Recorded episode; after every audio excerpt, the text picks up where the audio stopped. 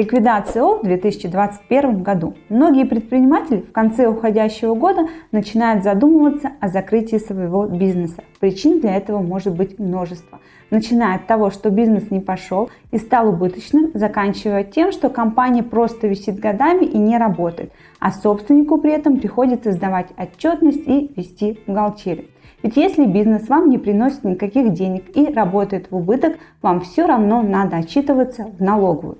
Поэтому, чтобы избежать лишних проблем, штрафов и бумажной волокиты, такое ООО лучше ликвидировать или продать. Видео о том, как лучше продать фирму, можете посмотреть также на нашем канале по ссылке в описании к этому видео. А сегодня мы же поговорим о процессе ликвидации ООО.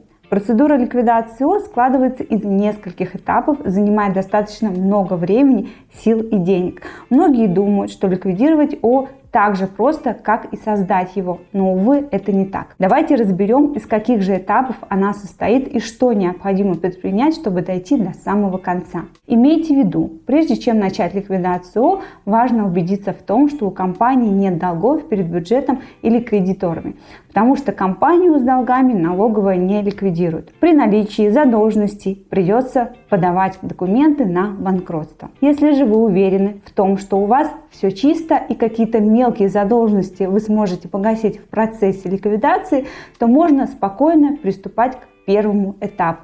Итак, первое, что нужно сделать, это принять решение о начале процедуры ликвидации. Причины указывать не обязательно. Решение могут принять только участники общества и только по единогласному решению.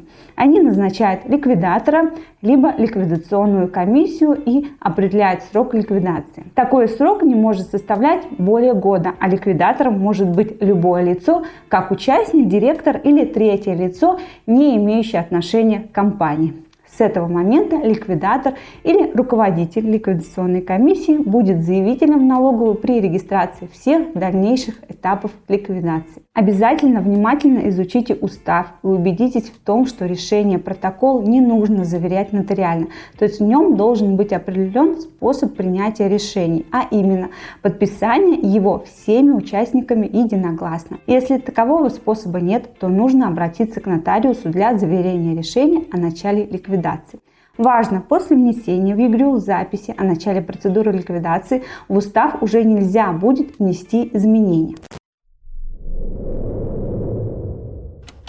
Второе. Уведомление регистрирующего органа о начале процедуры ликвидации, которое нужно подать в течение трех рабочих дней после принятия решения о ликвидации. Такое уведомление подается по форме R15016, которой обязательно прикладывается решение о ликвидации. Важно, с 25 ноября 2020 года ФНС утвердила новые формы и ввела единую форму заявления для ликвидации организаций всех форм собственности 15016. На этом же этапе в течение трех рабочих дней после принятия решения о ликвидации обязательно подайте сообщение Федресурс. Обязанность такая возникла с 12 ноября 2019 года.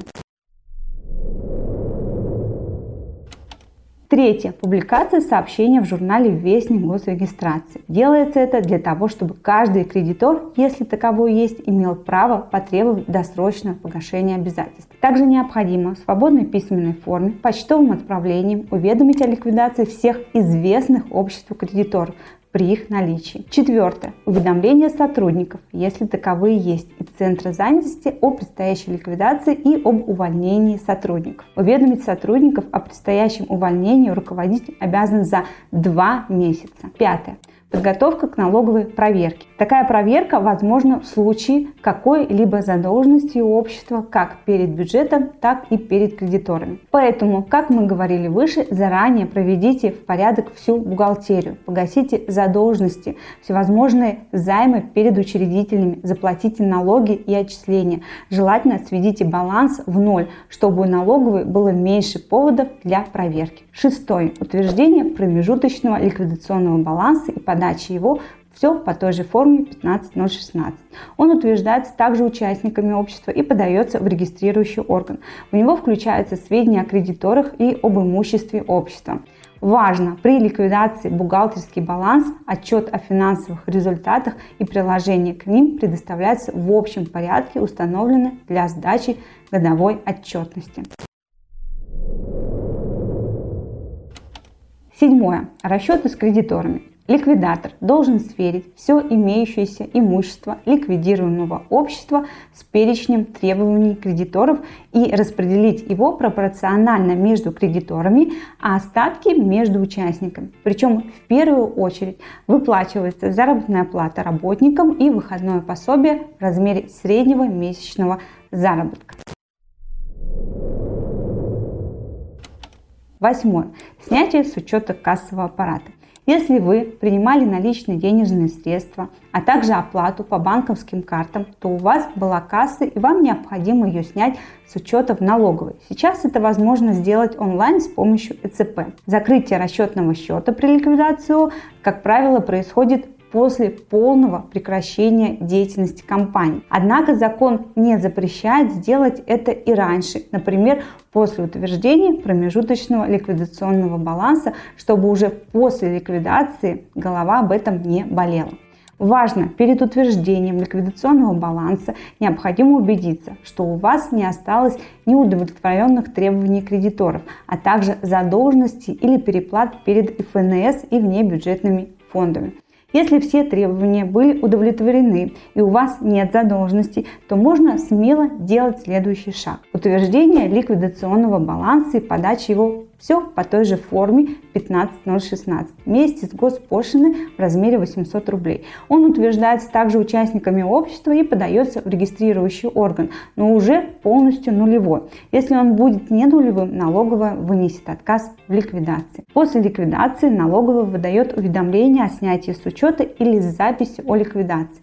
Имейте в виду, общество считается ликвидированным только с момента внесения записи о ликвидации в ЕГРЮ.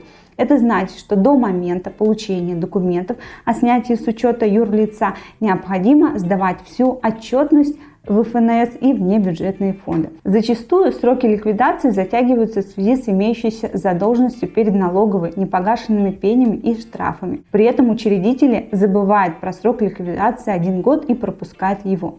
Поэтому очень важно заранее все погасить, чтобы не возникли никакие проблемы в дальнейшем со сроками ликвидации. А ведь если вы пропустите его, то вам придется не только принимать решение об отмене ликвидации и заново запускать процедуру, но и еще между этими этапами ждать полгода, при этом все это время сдавать отчетность. Как мы видим из всего вышесказанного, что процедура ликвидации достаточно сложна. Без юриста и бухгалтера тут точно не обойтись.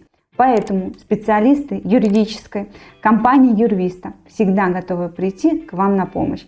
Если у вас остались вопросы, звоните или пишите нам. Всем всего доброго, до новых встреч!